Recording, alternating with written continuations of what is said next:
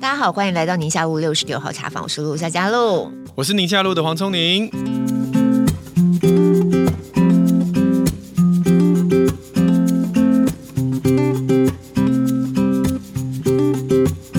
今天我们要聊的题目呢，跟你很有关系，跟跟我。跟你所处的领域很有关系。你这样这个节目听完，大家会误会哦。跟跟我一点点关系，那应该是完全没有关系才对。那个关于哎，贵医界最近新闻很多耶。你我们好几次在节目当中。那个你有意无意的都会讲到说，好像社会一般大众对于这个医生们的观感，也会觉得常常好像会有婚外情啊、外遇啊这种不伦恋啊这种，然后你有一些嗯不以为然这样。对啊，我觉得被放大检视了，被放大检视。嗯你看各行各业，如果有同样的事情，他们都不会上什么周刊，也不会上什么日报。新闻会，我们这个新闻圈会。其他各行各业，拜托，我们身边也有别的行业的人，没有人要报啊。但你是觉得呢？你们被这个放大检视，还是真的就比例上来说，确实不少。没有人去做这个统计，而我们 是可以做这个研究就是了。不同行业的，因为。我自己个人的，比如说我数的科啊，我就可以很大声的说，比如说马街的儿科这么多年来，嗯，我们就想不出来有半个，啊，还是你不知道？不不不不不不不不不不，假如有会离婚或干嘛的嘛？哦哦哦哦哦哦哦哦，对不对？可是根据我对某一个行业的认识，就那个行业的朋友，我就啊啊哦有一个啊哦哦有一个这样，我就不讲哪个行业，免得他们跑来战，不是亲子天下。所以大家不好听到这，应该大家猜得出来啦。就是在这个医学领域的哈，医生这个圈子呢，最近就是桃色风暴特别多啦。对，哦，所以黄聪宁医师本人在这边为大家解惑。对，就是其实比例不一定特别高，只是不知为何被大家放大。不知为何？对，而且我们今天要讲的新闻也不单纯，他是医师的身份。对对对对对，也有高级公务员的身份。哈，大家已经知道我们在讲谁。赶快讲吧，赶快讲吧。其实我们这个题目也是放在手上有一阵子，也蛮想讨论的，但后续有一些事情发生，就又被搁置下来。就没想到你们一届真的连环爆。十月的时候呢，先是王必胜，卫福部医福会执行长，他也是指挥中心医疗应变组的副组长，他就被爆出跟护理师不伦恋。那时候被周刊拍到，是他跟那个小女孩，嗯嗯嗯，一两岁刚会走路的这样子，然后跟着这个他的不伦恋的对象，那个护理师一起去公园散步，然后。然后开始啊，被拍到不承认，然后说那个小女孩是这个她认识很久的护理师的跟她前男友之间的孩子，怎么说呢？还编了一个说法这样。但不久之后呢，就坦诚不回了，就确实他没有说谎啊，是前男友啊，已经分手。那个前男友就是我本人的意思。对 对对。好，那个时候大家就有蛮多的讨论哦，包含他的那个太太，发现其实也非常非常优秀。对，哦，讨论就变成啊，你已经有这么优秀太太，怎么还怎么怎么怎么的啦？怎么怎么就很多。那结果呢？到了十二月，就是不久之前了，鉴宝署长李伯章也被拍到是。他说是他的干女儿、嗯、哦，年纪很轻，然后跟他这个大概二十二十来岁的年纪差距，嗯、是也是在公园呢，公园有点危险哈。然后十指紧扣的手牵手这样子被拍到，那被拍到之后呢，他就出来也有一些说法，不过那说法我这边就不再重复，大家网络上都一定可以找得到全文，因为我当时播新闻听到他的说法的时候，有点 哦，就他怎么会讲法这么的。嗯呃，就是好，大家自己自己去看，自己去理解。他也说，你都酸溜溜酸到那个就没有办法理解。哎，主播台怎么突然之间消失？被你被你酸到了啊！我们整个公司在开编彩会的时候，对他的说法有点就哦，就是、嗯、哦，怎么这样讲的那种感觉，好不好？他说他问心无愧，可是他的太太不晓得这件事情哈，然后又讲的很无奈，说他他现在知道，那反过来我还要回头去跟他解释啊，什么什么的的，哦、就好像其实也没什么事情嘛。哦，对，太太不知道这样这种对。Anyway，yeah. 大家可以去看看。总而言之，接二连三，嗯，这新闻一连串的，嗯，那。本来陈忠对于王必胜那个时候，我觉得他也很低调，不大想要多做 comment。嗯，但是因为没多久之后呢，这个李伯章的新闻又出来了，嗯、他就后来说，确实啦，这新闻一直出来哈，嗯、对于卫福部来说不是一件好事。对对，啊、嗯，不过大家也不要就像你讲的太放大了。对，哦、嗯，我们还是以现在公务为准呐、啊。嗯，对，那毕竟还是防疫期间嘛，哈，他们的这个公务压力、防疫的这个重责大任也是很大。嗯、对。所以他那时候就做了这样的 comment，可是因为毕竟这些都是话题性还蛮强的，又都是政府高官，对，所以有些评论在讨论的时候就会掺杂一些政治因素在里头了，就会说啊，其实都是陈时中的左右手在报这些新闻啊，嗯、那有没有可能呃，陈时中接下来想要选，例如说六都的任何一都的市长，他们其实内部都已经在。彼此卡来卡去了，就是希望报一些什么对你不利的消息，然后像你统御无方什么之类的，对对对对，然后可以卡住，让你不要出来选这样子。这一种评论就开始很多。对，对，那我们今天就想要聊一聊关于这种很多人在讨论的事情，就是讲公归公，私归私。尤其王必胜的时候出来的时候，很多像这样子的，就是他真的是防疫有功啊，好几次突然爆出来的疫情，大家都非常紧张，有可能群聚干嘛的，他就立刻杀到现场。然后立刻前进指挥中心，就是他坐镇在那边，感觉他出现，大家就比较安心了。然后几波疫情的控制感，感觉起来他确实都是呃付出了很大的心血。那是不是因为他防疫有功，所以当他那个婚外情生了一个小女儿的时候，大家就可以怎么样呢？比较不要去讨论吗？或者是不要给他太大压力吗？对，类似像这种，我觉得这就还蛮可以讨论的了。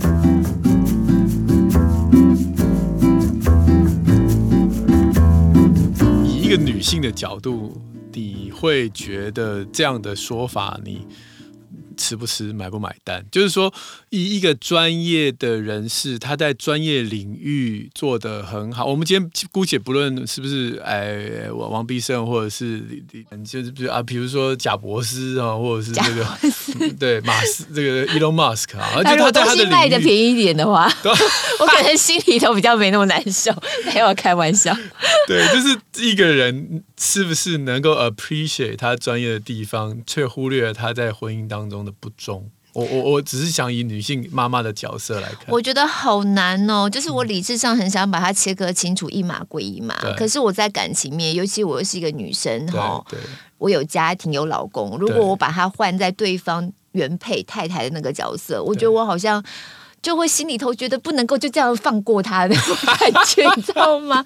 就一种嗯同仇敌忾的那种感觉。可是你理智上知道说这是他的专业表现，对对，确实是帮助大家，帮助整个台湾很大。然后好像又不，你知道，我就觉得这件事情，所以我们我就很想要聊一聊，包含为什么不同的职业别，好，大家好像看待的角度不一样，对，哦，然后男生女生，我不知道是不是已婚未婚的身份，对于这样的事情。想法也会不同。嗯，我不知道哎，因为那天跟你在聊的时候，你我听说你跟你老公也是唇枪舌战一段。对，不过我们以前讨论的重点不是这个题目啦，那是很久很久以前。以前我们在讨论的时候是针对于社会精英，尤其是这种民选的政治体制之下，哦、你被选举出来的政治人物，你是不是应该承担更多的责任的这个题目？嗯、我们在讨论，我觉得有一点点雷同，就是当你被赋予更多的资源的时候。后，你是不是要承担更多的社会责任的这个逻辑下去讨论？对，我们那时候讨论的时候，我们才刚新婚哦，然后我们去那个 Vegas 拉斯维加斯，然后吃 buffet 这样子。我堂哥也跟我们，我们三个人同一桌吃饭。他吃到后来，他超级无敌尴尬，他觉得这对新婚夫妻是为什么要聊这么严肃的问题？要聊两个人就这样脸色非常的沉重那样。因为我老公觉得你选出来了，其实就是呃选民的责任。好。嗯，因为是你们选出来，你们这个社会制度同意给予他这样子的权利，对，好、哦，所以如果说今天呃他他某些方面出包了，那其实是所有的选民必须同样的去承担这个责任。对，那我的看法是，那个呃掌握权力的人被选出来那个人，他还是终究必须要负呃比较大比例的责任。对，原因是因为即便是民选的制度推举出来的人。对他在选举的过程当中，我们自己做媒体嘛，有太多可以操纵的空间啦。嗯，嗯，你不管早期说用买票的也好，现在可能就是用社群演算法，对，然后这种 AI 是引导大家投票行为。你不管怎么样，你原来掌握比较多的权利的人，对，你就是。必须要承担更大的社会责任，然后你不能把这社会责任全部都推给就是哎，那那谁要你当初要选我的那种？呃、你们当初聊的是指他们在这个职业本质上面的表现嘛？并没有包括私生活。哦，我觉得这个是讨论的逻辑，当时是这样。可是逻辑延伸推起来可以同理可证之，就是当你是被赋予比较大的这个位高权重的时候，嗯、你是不是承担比较高的社会责任？这社会责任就方方面面了。就是说要给小孩做好榜样的意思，就是 这种感觉。哦、我觉得就是风行草野呐。啊啊啊！对，OK，嗯。我我今天因为身份是医师嘛，所以你觉得你比较？我觉得我可以替医师这个部分稍微聊一聊，然后为什么大家对医师这个身份特别的放大镜检视？不过至于政治方面，我真的没办法。这应该不是单纯讲政治，应该是讲说公领域的这个部分，对。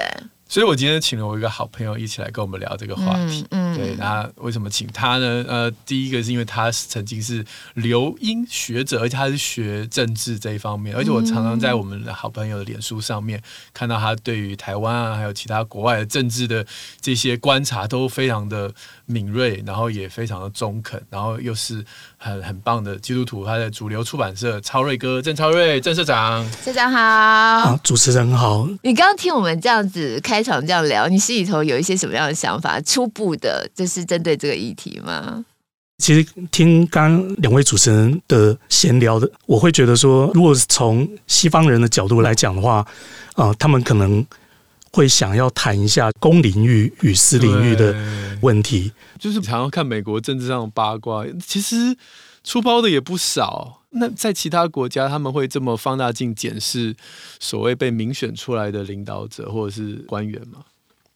这个官员如果是够高阶，你说如果是总统啊、总理啊这样子、这样子高阶的，那如果说又有一些花边新闻或者绯闻，像川普、克林顿，这个一定会成为那个八卦媒体的那个是那个一样，就是他就是八卦嘛，对不对？对，因为其实人的本性总是会想要窥探一下那个呃社会名流他们发生了什么事这样子。嗯，可是我觉得就是在西方国家，比方说。嗯、呃，我之前读书的英国，其实他们对于医生的那个绯闻、婚外情，应该没有那么大的兴趣。嗯，对。那不过他们对王室、对于演艺人员、对于运动明星这些，哦、他们兴趣当然是很大的。公众人物啦。对，那名气非常非常的大的那种公众人物，他们才会有兴趣。你说一般的那种医生，老实说，像王必胜做的这样的事情，在。英国应该不太会被关注，嗯，因为被偷拍的，因为英国的疫情那么严重，那如果有一个王必胜这样子，简直就是像超人一样，然后到这边去解救一下，那边去解救一下，他们应该会觉得把他当成是一个英雄，嗯，然后那私领域的事，说实在的，他如果没有做这份工作的话，在台湾根本没有知名度，谁知道他是谁？对。对我看美剧里面医生也是外遇来外遇去也没怎样，现在是可以吗？哦，不是，我的意思是说，no no no no 不可以绝对不可以哦，各位。我的意思是，他们也没有上新闻嘛。好像也没有人拿这个来要挟他。说医界是不是其实真的不需要名医，只要例如说有人爆个料，啊，我们医界就有这个笑话，啊，嗯、就是如果你今天惹了什么绯闻，上了什么周刊，唯一的好处就是你从那一天开始就是名医，因为媒体就会帮你下某某名医，什么什么科名医，然后怎样包二奶干嘛？那以前都没有人认识他，但今天你是名医了。但讲医界的部分，我倒觉得那的确是被放大解释之外，那个也是复仇啦。复仇通常都是要不就老婆，要不就小三，要不就受害者。哦，就故意想说对消息曝光出来。哦、对啊，哎，我没有办法反击你，但至少你的身份，我可以让你哦身败名裂一下，嗯嗯，所以他们就会。把这些事情，比如说给周刊啊，或给给日报啊等等，那、嗯、至少热个几天，对，然后让你就是呃无无地自容几天，嗯、甚至啊一两个月，对，让你当一两个月的名医之后，你就之后其实说老实话，这些医生后来怎么样，我们也不晓得，我也不晓得，我们不晓得啊。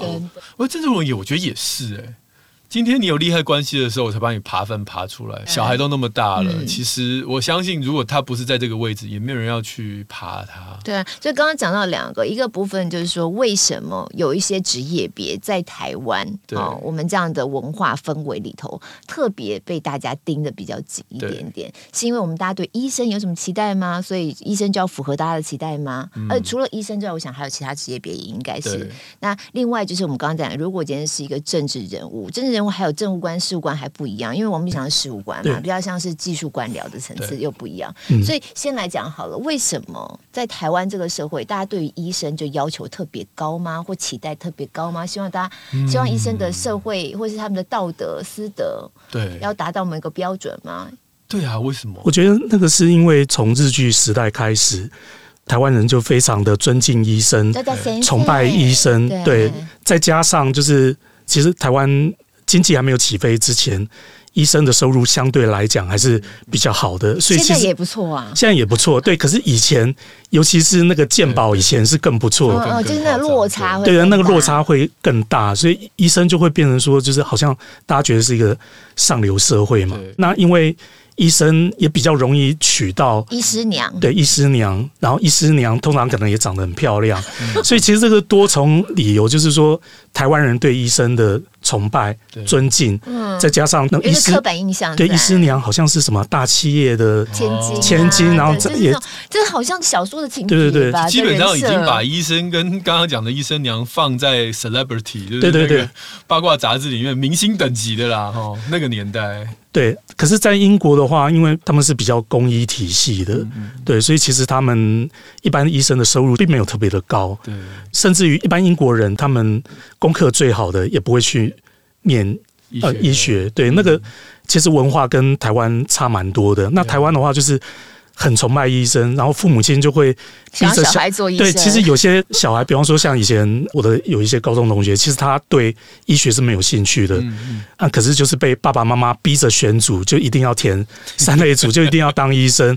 那是因为当了医生可以光宗耀祖这样子，对对对，然后被社会尊敬。这个大概再过五十年，就没有人对医生的这个绯闻有兴趣了，是吗？因为都 AI 了。我们现在也差不多是公保制度了。哦，你是因为公保制度哦？对对对，刚刚讲的。我你一边讲，我一边在想，真的很奇怪。我们人一般的相处哈，例如说，假设我现在很容易认识新朋友的，可能是小孩的这个学生的家长，其他同学家长，我可能说啊，你是什么什么爸爸，什么什么妈妈，类似像这样子。一旦我知道他是医生之后，我就一定要变成就是说，就要叫你黄医师哦，我就是对奇怪，我叫你聪宁，我就觉得好像对你不礼貌的，你知道吗？我就觉得要熟到像我们这样认识二十几年了哈。嗯我才会叫你哎，黄聪宁，聪宁。可是 even 我叫你聪宁啊，我跟别人在讲的时候，我还是会讲说，我有个朋友哈，黄医师这样子。我也不会说，我有个朋友哈，黄宗宁，他怎样怎样。我有个朋友哈，那个小聪聪。对对对，就好像一旦那个 title 一挂上去，就是什么了。所以当你那个 title 挂上去，你。这个社会道德也会同样的就赋予你那个眼光在那里。你讲的有道理，老师也是，所以这是台湾社会独有的特质，是吧？嗯嗯嗯。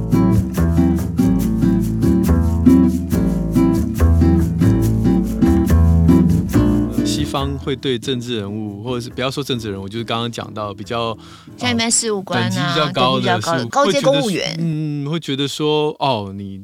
如果连婚姻感情都可以不忠诚，那你应该对我们赋予你的责任也不会忠诚。嗯，我觉得对事务官专业人士的，就是因为有些专业人士他是用他的专业在政府部门为公众服务。那我觉得在西方国家，他们还是会比较倾向于看他们能否在社会上，在这个共同体成就更高的善。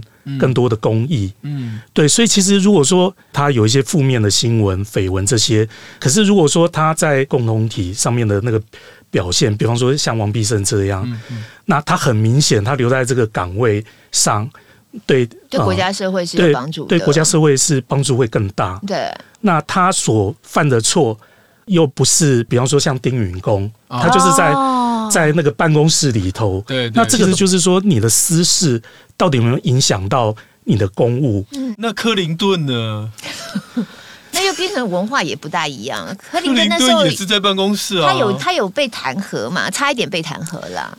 对，当克林顿那个争议就很大，对啊，对，那个几乎是呃，美国就是一半一半。呃，他那个时候的那个弹劾案在众议院是通过，可是在参议院没有通过。嗯，对。不过回到克林顿这个案子，就是他被弹劾的原因，不是因为那个呃，他跟白宫实习生的这个事情本身，对，而是因为就是他被啊呃、调查掌握出有物证，哦、呃，就是有那个录音，对，就是因为当初那个。卢文斯基他有炫耀性的打电话给朋友，在聊这些事情的时候，对他、呃、应该就是白宫的同事哦。对，那因为他炫耀了很多次，哦、所以其实你如果只聊一次的话，还不会被录音。那、啊、可是他已经聊了很多次，那后来就是被那个小姐录音。另外还有一个物证就是，呃，那个卢文斯基他后来婚外情之后，特别像卫生纸的，对对对，卫生纸类似像呃，那个是在衣服上面，对，他是在衣服。可是因为他可能就是很崇拜克林顿，那个时候很。喜欢他，所以他带回家裱起来。他带回家，他就舍不得洗，啊、他把它留着。嗯，然后所以后来变成一个物证，那个就变成物证。因为克林顿从头到尾，可能是因为怕太太的关系，对，他一直不承认。那结果最后物证出来，那对他就很不利。那共和党当然就抓到一个很好的理由，就是说他做伪证啊，妨碍司法。是，是，是，所以其实是用这个去。说要弹劾他，对，并不是因为那个婚外情本身，反而是因为他，呃，共产党就抓到他说谎了，妨碍司法、作伪证这些。哦，对，嗯，所以你刚刚在讲，我就在想啊，我我一个女生哈。然后我看这个事情，其实我倒不是因为觉得说你在这件事情上你没有坦诚面对，所以代表你的诚信是有问题的，所以你在执行你的专业的公务上面，你的诚信我要打一个问号。其实好像不是这个逻辑，不是，哦嗯、不是这个逻辑，单纯只是觉得说，我也非常的就是肯定。好，他在专业上面的表现，真的这段时间是有目共睹的。可是，even 是这样子，他就可以拿这个去换那个吗？嗯，因为你的专业表现非常好，不见不管是任何一个专业都是一样哈。例如说，你是一个医生，你救了很多很多人啊，或者是嗯、呃、老师哦，呃教育英才无数，或者你因为某个专业表现很好很好，所以我就可以去。婚外情，所以我去婚外情，大家就可以对我睁一只眼闭一只眼嘛？就是这个逻辑是是可以这样子的吗？当然不是不行啊！可是而且我觉得你心中的恐惧并不单纯，只是说他用好表现 A 去换取婚外情被原谅 B，对，对，因为其实他不会被原谅的，他老婆不会原谅他的，嗯，所以就他并没有 get away with，他并没有逃掉这个。至少之后他在婚姻当中所受到的这种愧疚，就 if 他有愧疚感的话，对，那只是对一般的女性而言，我觉得也有一种恐慌是，是我猜啦，哈，你听听看对不对？就是会不会有恐慌是说这种事情如果变得没什么关系，那么我的老公也会一天一天的成功啊。会不会有一天他到了更成功的时候，也一副没什么关系的样子？我看那个嘴脸，我一定会气到晕掉。嗯嗯嗯，你刚刚这样讲啊，我一边在想，我倒不单纯觉得是我们家，就是说我老公以后会不会也变成进入到像这样的逻辑？应该是众多的同身为女性的。对，但我会有一个想法是，当他慢慢慢慢的，就一样也是光谱哈，我们在光谱上怎么移动？当大家慢慢的觉得这个 A 可以去换那个 B 的时候，或者他在 A 上面表现很好，他 B 做错事情，我们就可以比较睁一只眼闭一只眼，或我们的接纳度、包容性比较大的时候，整个社会的集体氛围。就会好像往光谱的某一个方向开始在移动，因为没关系嘛，反正我只要这个做得好。我那个怎样，大家也觉得还好，这样子的那种感觉。可是就像你讲，确实他自己本身有没有办法说，哦，我就没事的，好像大家都不 care，因为我防疫有功，所以我在这件事情上我都没有压力。我觉得也一定不是这样。这段时间他压力也肯定很大。对，走到哪，例如说他后来去立法院要被询的时候，哇，媒体一看他全部都堵上去，全部没有一个人在问防疫的啊，全部都是在问婚外情，那压力超级无敌大。对，他就一直要找什么地方可以钻，你不是找洞钻，就赶快盯酸。这样子，那个压力也很大。可是你好像还是会期待，就是他的长官们也应该做一点表态。嗯，来代表他们在这件事情上的一个看法，嗯，因为慢慢的就会风行草偃，形成一个社会文化嘛，就说他的长官透露出来讯息都说啊没关系，反正他这个做的很好，我们就是这个是他自己私底下他自己处理好就好，然后不要影响公务就好。如果所有类似这样的事情，那公部门的这么所有高阶高阶高阶的，他们透露出来讯息都会是这样的话，我觉得他。久了，它就是一个风行草偃的文化，大家就开始移动了。嗯、那个光谱开始移动，我觉得我比较我比较在意或比较会关注的是在这面向，就是好像感觉起来你会期待他的长官们说一些什么。那可能不一定代表说我就要动你的专业职务，因为刚才社长有在讲嘛，他的专业职务放在这个位置最适才适所了，而且对国家社会是是有更好的善、更高的帮忙的时候，那我觉得其实就集体利益、公众利益来说，你好像也不是期待你就离开这个位置.哦，让比较不适合的人来做这个工作，不，你不是这样期待。那所以你觉得阿中部长就是讲了说，嗯，这样实在不太好，这样就够了吗？我希望他除了讲这样之外，还要叫他站起来罚站。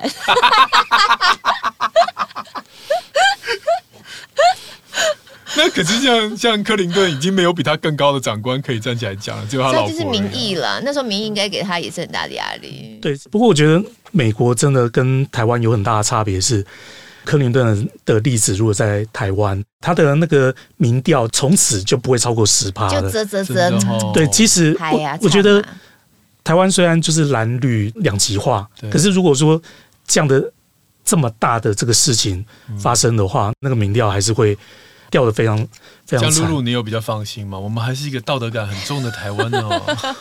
其实台湾毕竟是比较受到那个儒家社会的的影响，对，就是还是蛮深的。其实儒家社会比较。没有去区分那个公领域跟私领域的部分。对对对，像如果说克林顿这种角色在台湾，那就会觉得说要赋予他那种为之君、为之师的那种比较保守的那个形象，就是说要是一个好榜样，然后不能就是教坏小孩啊什么的。对，那我觉得在西方国家就。这个部分其实比台湾弱很多。嗯，说实在的，不要讲克林顿，像川普，以前黑历史就很多了，光老婆就不止知不几个了。对，啊、对，包括我自己十几年前就有出过一本呃耶稣化名人。嗯，那其实他就里面有一章在讲克林顿，有一章在讲川普。哦，所以其实我觉得很有趣的，因为川普就是在美国大选里头，就是。他可以拿到百分之八十的福音派选民的选票，嗯，可是你很难想象，就是在呃十几二十年前，就是基督教书籍里面，其实是觉得他是一个浪子，然后只。就是很很狂妄，然后追求成功，然后师德并不是太好。嗯，然后可是有一天他会变成那个教会的救世主的那种 那种感觉。道德这么高的标准的，因为到教会群里面，变成百分之八十的票投给，这真的好，一个完全跟他道德是相反的。所以其实我觉得有的时候还是会有那种政治立场，对，就是大过这些，对，会有这种现象，真的，对。所以刚刚在讲形象，这个其实也很重要哎，就是当你在公众面前，你要凸显是什么东西的时候，那个形象跟你私底下作为，是不是真人物，大家会比较容易区分？像你看我们两个哈，哎，我们两个间，如果你是个医生，然后我又怎样的话，跟一般的医生是不一样的哟。我们宁夏路就剩下下路了，是吧？今天开始，我们节目叫夏璐。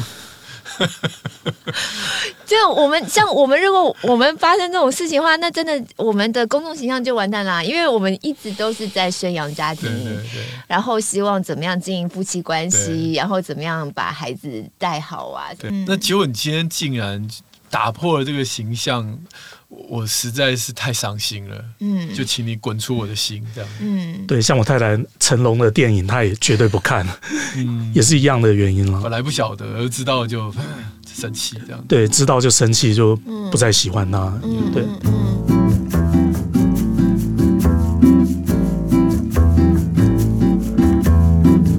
觉得男生可能一般来讲。会比较好一点，因为我现在想不出来，我对哪一个曾经有婚外情的人依然保持着尊敬。我在想，其实有一个很经典的例子啦，那很多男生喜欢运动嘛，像王建民，嗯哦，对，那其实王建民没有因为他的那个事件，我从此就对。看到他，我就觉得说，哦，他以前为那个国家队，或者说他在美国洋基队的那些，我就全部都。那你说对了，嗯，我们对王建民毫无减损，我们对他的尊敬。可是我太太真的，就没王建民出来，他就觉得原来是男性女性思维的差别耶，真的哎。哎，你讲这个例子完全中，那我承认，真的。对，而且他那个形象啊，刚刚虽然讲形象好像是特定，如果他是专业形象，像我们刚才讲的形象又不大一样的概念嘛。可是就女性来说，她真的是会连带，例如说，她发生这件事情了。我只要一想到这个人，我就觉得就什么不喜欢看。所以 even 他出来讲的是我们现在防疫啊，我们前进指挥所啊，我们要怎么样把这个疫情控制住，我就觉得我就想转台，我就是不想看他脸，我不想听他的声音这种。这个是很情绪层面的。你们看到是一整个人，一整个形象，从内到外。当你喜欢这个人的时候，你希望从内到外他都散发出他都是一致的，然后对对我喜欢的样，对对对那个特质。对，那我们男生真的会拆开来。尤其是像如果这个棒球运动员或者是专业的领域，嗯嗯，应该真的我们不会想那么多，嗯。那如果反过来是女生呢？一个女性的专业人士，然后最后她劈腿好几个男生，我们也能够像这样子轻描淡写的看吗？嗯，好像不会，我们会酸溜溜的讲她一下。所以就是我们对异性的，对，我现在又更觉得。的标准又是另外一套了。其实我觉得做这些事还是嗯会付出一些代价啦。那刚刚我想到一个女生，就是陈绮贞。陈绮贞是，我觉得她是因为一样，她的形象挂钩着她的歌。如果她唱的是情歌的话。因为你听歌会有画面出来啊，嗯，他那个画面一样会啦，你会觉得说的时候，你就觉得他的那个词啊，谈到那个爱情的那个境界那么高，这样子的感觉，会觉得有点就是他好像落到凡间的的那种感觉了。对，其实我还是会听到他的歌，可是呃，可能会有就不大一样，会受到一点点影响啊。不过也不会因此就不听了，对，可是真的会影响。对，所以其实我觉得公众人物，也许你当下没有被惩罚，比方说像王必胜哈，其实他必须付出蛮大的代价，嗯、因为像我太太，她任教过的某一间学校，有一次有个教务主任，然后他就是要去考其他学校的校长，那因为他有那个婚外情的那个记录，其实他已经就要去新的学校报道了，嗯，可是这个东西可能被小三之类的拿出来。哦然后哇，结果他这个人事令就取消了，嗯，他就很黯然的回到他原本的学校了，嗯，对。然后他的儿子女儿的脸书上面会加妈妈，可是又不会加爸爸，哦，对，爸爸就是有这个婚外情，可能那就是他付出的代价，他付出的也包含他私人之间，对对对，亲子之间的关系。对，所以其实我觉得那个。代价其实是很大的，所以不要去想说他就会没事。比方说像王必胜，搞不好他有机会做卫福部部部长啊，搞不好啊，因为他那个防疫这么厉害，那他的声望还有他防疫的能力，也许如果行政院长觉得说，哎，他适合当部长，也可以让他做啊。对，可是这个事件其实名单一出来之后，他立刻那个 profile 就会有这一项了。对，所以即使他当下没有受到惩罚，可是那个院长在考虑。新任部长人选的时候，也许他就没有了。对，那这个是因为哈，就集体气氛上，社会由下而上会给上面像这样的压力。如果社会集体的不觉得它是一件事情，社会集体的不 care 的话，其实上面就觉得啊，那没关系啊，这样。所以我记得我们在讨论这个题目的时候，我一直在讲说，我觉得这发挥一个风行草原的效果。如果上面都是睁一只眼闭一只眼，可能。基层的民众老百姓就会接收到某一个讯息，就变成风行草偃。那你那时候跟我讲说，那难道你不觉得给大家这种社会舆论的压力，你们媒体一直在报啊，或大家在讨论啊什么的，其实对当事人来说，就也是一种。付出的代价跟惩罚嘛，但我就真的觉得那个上跟下跟下跟上，就是很复杂哎，他那个 interaction，啊，因为毕竟是民主社会了，而且就是自由的媒体，所以你今天如果上面的不想要惹麻烦，其实也许上面的人不觉得这件事情干扰到他的专业，但一想到要面对这些，对对对，就是你怎么啊，你这个提名了一个这样的人，不觉得他想到就烦，或者是觉得啊，不要惹事算了。对，所以那个文化很深的，这个是。几百几百几千年累积下来的那个文化，你根本挪不去的。记得在蕊稿的时候，社长就讲了最好的例子，就是大卫跟拔十八圣经里面的例子。哦，这个故事要跟大家来做一下。哦，这故事太经典了。我我简单讲就好了，反正就是大卫是王嘛，他是皇帝嘛，所以根本没有什么。检核的机制会看他做的事情，这个这个好或坏，那他就偷看人家漂亮的女生，那他就把他想抢过来，那是人家的老婆啊，而且还是他的大将军的老婆，大将军，他就色迷心窍，容易千方百计的，然后就把人家抢过来，而且用非常卑劣的手段。超级，大家有兴趣可以上网看，或者是看。我要想把它讲完，你知道他有多卑劣吗？他居然把人家的老公 派到最困难的战场的最前线，就是要把人家老公给。搞死了，我就可以把你老婆抢过来，而且顺理成章，顺理成章，船过水无痕把人家老婆抢过来，这就是完全没有监督的机制，权力不对等，所以底下人要不是那个先知不要命的跟他讲，不然根本不会有人知道，圣经也不会有这一段。至少大卫心里面还有一个神，有个上帝，所以当那个先知跟他说都是利了，拍电啊，然后、那个、他就知道自己做错事，他才知道啊。他也不是因为怕那个先知，他是怕上帝。而且他确实也为这件事情付出蛮大代价。他们后来生的那个孩子后来就死了嘛。对对对，所以我我只是要讲的意思就是说，在我们台湾这种很虽然刚刚讲舆论有时候真的很伤人、很很残忍，可是就是也因为有这样的一个混乱下，也是某种对于掌权的人是一个监督的机制吧。就包括媒体，确实是需要啊，要不然就不会觉得说媒体这种第四权在民主社会或者这个成熟的公民社会，它存在的必要性跟重要性。那存在大众人生心中的那一把尺，其实就算没有没有律法，没有法律，我想大部分的人都还是会认为，在婚姻中不忠这件事情是是锥心的痛。我我的意思就是。姑且就算今天也这个呃婚外情也没有法律可以管了啦，然后这个这个高层也不会讲什么话啦，然后步步升官什么都没问题啦。可是这件事情发生在任何的家庭，就是任何的夫妻之间或有有情感的双方，我相信呢，那种那种不舒服、那种难过、那种疼痛感，依然会让这样的一个道德。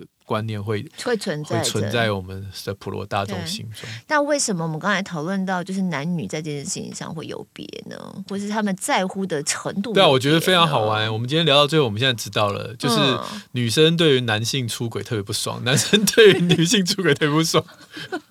但男生对于男生出轨。我们好像真的就是专业的领域，如果做得好的话，如如果他是平常就在写一些这个呃，就道德的啦，嗯、或者是本身就是牧师什么，但我们男生也会不太开心啊。嗯，那女生对于女生出轨呢？这种新闻好像有点比较少哎、欸，就是说女生出轨，那这样听起来，女生对于女生出轨有可能也是会，尤其他的对象如果是有妇之夫，你就会觉得说，如果有一天我的老公被人家勾引，所以你就一次讨厌到那些人，会吧？我觉得就是，尤其像他们这种文化啊、艺术啊，或者说他他本身他的工作也是形象嘛。例如说，你都在唱情歌，你都在歌咏爱情的时候，但是你的形象是这样的时候，对啊，但是发生了这种事情，我觉得那个年代就会比较强烈。Yeah, 对。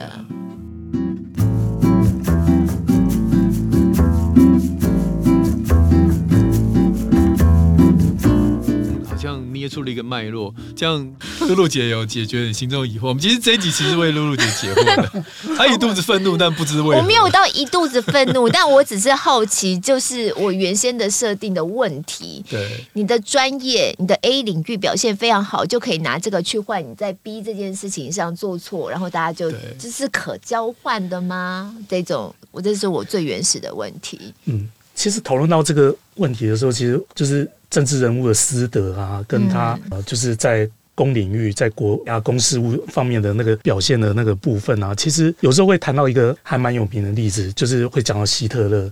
其实希特勒在私德上面，就是他是一个就是烟酒这些都很节制的，然后就是以私德来看的话，他其实是一个。道德圣人就对，道德上还蛮不错的，甚至有有洁癖的，有道德洁癖的那种。就是一般认为，就是说他在私德上面其实是不错的。嗯、那包括就是他啊、呃、不抽烟，那酒的话是也许最后那个德国快要战败那时候还是有喝啦。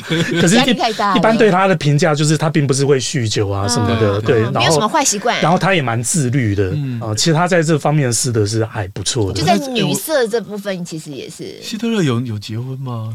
他应该是有个伴侣吧，对对对对，固定的伴侣。对，可是他，但是就没有这种绯闻啊，什么桃色风波，一天到晚都是大家乡间传奇在流传的这样子。对对对，所以其实我们有时候在在评论，比方说像刚刚克林顿啊，等到那个就是他的弹劾案，就是就是撑过去之后，多数美国民众还是会回到那个理性面去看说啊，他有没有让美国的经济好一点？对，那他的政绩是怎么样？对，所以其实，在克林顿卸任之后，在二零零五年，就有个媒体有做一个啊、呃，跟几百万的观众做个调查，要票选啊、呃、百大最伟大的美国人，其实克林顿还排到第七名哦，其实有点对，所以其实我们评断一个政治人物，或者说投票要不要投他，其实还是得考虑到很多很复杂的那部分。当然，我很同意，就是说他的私德的那个部分也应该要列入考量。不过。有的时候可能那不能成为唯一的指标，哦、就是倒是对，你要真的你要从他各方面的那种，就是他提出的证件啊，或者说他的能力各方面，对对，来做一个综合的评断。呀，嗯嗯，克林顿这个真的是一个很有趣的例子。他到底后来希拉蕊原谅他了吗？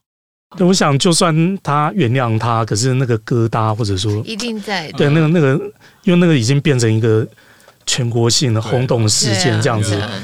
对，那甚至于就是后来希拉蕊在竞选的时候，还是会被人家又拿又拿出来嘛。那像在台湾，就是比方说演艺人员或者政治人物，然后如果说。有一些什么绯闻啊，或者什么的，那其实都会被拿出来，就是再细数一下他的以前的绯闻对象啊，以前的什么前夫啊，什么那些，大概都还会被拿出来条列一下。这样，所以社长要提醒我们，就是歹路不可行啊。其实确实是这样，因为凡走过必有痕迹，真的真的必定会留下痕迹啦。像那个克林顿跟那个白宫实习生的这一段。那也被拍成影集了。影集，对，对我真的觉得希拉蕊会蛮难原谅他的，因为这种东西就是，对，其实那是他的痛啊。可是就是没办法，因为他是他是公众人物，然后第一夫人，这个就是一直都会被拿出来。所以我们还是必须相信哈。社会大众对于公众人物确实是有比较高的期待。那身为公众人物，你也必须清楚说自己其实是承担比较大的社会责任。对对对。那有的时候不是我们光看哦，这起事件他有没有立刻马上得到我想象当中他应该要得到的。对，你讲惩罚好了不一定，但其实后续效应真的是嗯很难说。所以，我们今天结论有很多，但听众朋友就挑你自己喜欢的嘛。也许那就是最适合你的答案，包括男性思维、女性思维，包括刚刚讲公众人物被舆论放大检视，还有包括你自己。其实最后回到你根本，你自己的后半生，你已经卸下了任何的总统的职位啊，公务的职位，你已经卸下医生的职位，陪在你身边的那个人，你的孩子、你的家人怎么看你？我觉得那个东西反而。是你看不到，但是他是一直都在的，在这个人生命当中。对对对，所以，我们今天讲所谓的公众身份，不是只是单纯台面上的人，每一个人都会有你的这个公众身份。对，我觉得这个真的是很好的结论。今天，不过今天要推荐读物，我老实说，我还真不知道推荐。哦，我们今天有社长在，你担心啥？对，我就我就扒着今天社长帮我们推荐一个什么东西。社长来。哦，推荐大家阅读的就是那个书名叫做汉娜·厄兰，这个当然是西方非常重要的一个政治哲学家。嗯，对，那他的著作也许会有点艰涩，那不过我挑的这本书，他是台湾的学者啊，嗯、一个留法的博士，嗯，他所写的。这本是介绍这个人，呃，他的思想，他的思想，对，嗯、不过他是以一个就是希望高中生可以读得懂的、哦、的那个难度去设定。OK，那不过我觉得高中生读起来也许还是稍微难一点，那不过不会太难到完全读不下去。是是，因为谈到那个公领域、私领域的这个部分，那我觉得如果大家对于呃西方就是从那个看这个事情比较古典的政治，或者从希腊。的时代就是到现在，他们西方社会的那种公领域、私领域的那个讨论。嗯、那我还蛮推荐这一本的。哎、欸，我还真的不太认识汉娜·鄂兰，可以稍微讲一下说，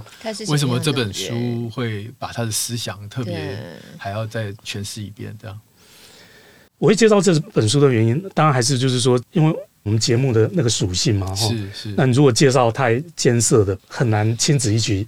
去阅读了。对对对，所以其实我纯粹是挑了一本，就是如果高中生他以后想要念社会科学、念人文学院的，嗯，那我觉得这个是一个西方在上个世纪蛮重要的一个政治哲学家。是是是，对，那他对于私领域、公领域的讨论，在书里面也有，嗯，对，所以其实我觉得这是一个。非常需要认识的一个思想家，懂对呀。嗯，我稍微念一下这个节录。他说，作为一个流亡美国的犹太知识分子，哈，鄂兰承担了当代思想哲学自我批判的道路。他试图不依循任何既定的学说立场，他想要建立一个新的理论基础上建立一个新的政治思想，所以他算是一个创新者啊，创新者。所以他在这个一生当中也探讨了，比如说极权主义的起源啦，那那本书是。应该是代表作哈，嗯，那当然后来他也因为战争的关系，他对于集中营里面的一些现象做一些反思跟思考，我觉得这也是在这个大时代当中，人类必须要回想这样的一个恐怖的事情怎么会发生在人历史上。对，其实这就是他提出了一个平庸的邪恶，嗯，就是他去旁听纳粹战犯的审判，是。他就发现说，这种纳粹战犯犯下那么大的那个罪行，可是他感觉到，就是说，他们其实也只是一个听命行事的人，是。对，所以其实我们有的时候我会讲说，哦，有一个很大的什么过错啊什么的，其实我们无形中也会推了一把，所以有的时候并不是说。像我们想象的，就是那一定是那种卡通里面恶魔党每个人都对对对 对是这样。对，他有提出一个这样子的的的一个概念，嗯嗯，平庸的邪恶嘛。对，嗯，对我有听过这个概念。嗯，对。那这本书跟我们今天主题比较相关，我看到是第三章，就是公共的、私人的跟社会的，我们怎样做一个区分，对不对？哈，对。不过现在真的好难哦，好像全部有时候讨论事情的时候就会全部就搅在一起了，嗯。所以今天这讨论真的蛮有趣的。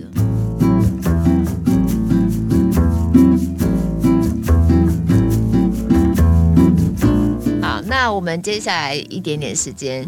来读一下我们的听友回应，这样子。好的好，第一位听友是莱恩，他说：“医生小孩的功课比较好吗？”问号，阶级复制，尤其是医生，重视教育的家长那么多，为什么工作很忙碌的医生家长最容易养出功课超好的医生小孩呢？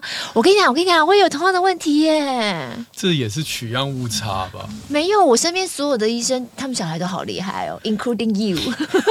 我小孩才十几岁，你怎么知道他很厉害？英文很厉害，人家小孩英文超厉害的啊！我有一天跟我一个学生聊到这件事情，嗯嗯、然后我就说，有人说医生跟老师的小孩，嗯，特别容易在台湾的教育体制下脱颖而出。我说，嗯，遗传当然是一个因素，嗯、但我觉得有一个重点是，小朋友他在家里做功课，哎啊不会讨厌，嗯、这时候医生或老师。或者是医生娘，或者是师母师丈，嗯，就过去，然后说啊，这个啊，这就这样，我教你。就大部分只有这两个行业的人会去做这样的事情，你不觉得吗？其他的行业常常就说，哦啊，你明天去问老师，就是因为你离那个很远了嘛，不小心教错还被骂，所以后来就干脆就不教。可是我觉得对孩子来讲，尤其是年纪小的小孩，在那个及时点，如果他那个挫折感累积、累积、累积、累积、累积之后，他对学习就会有一种 很不耐烦的感受。我没有办法立刻得到。对，而我们的优势就是，哎。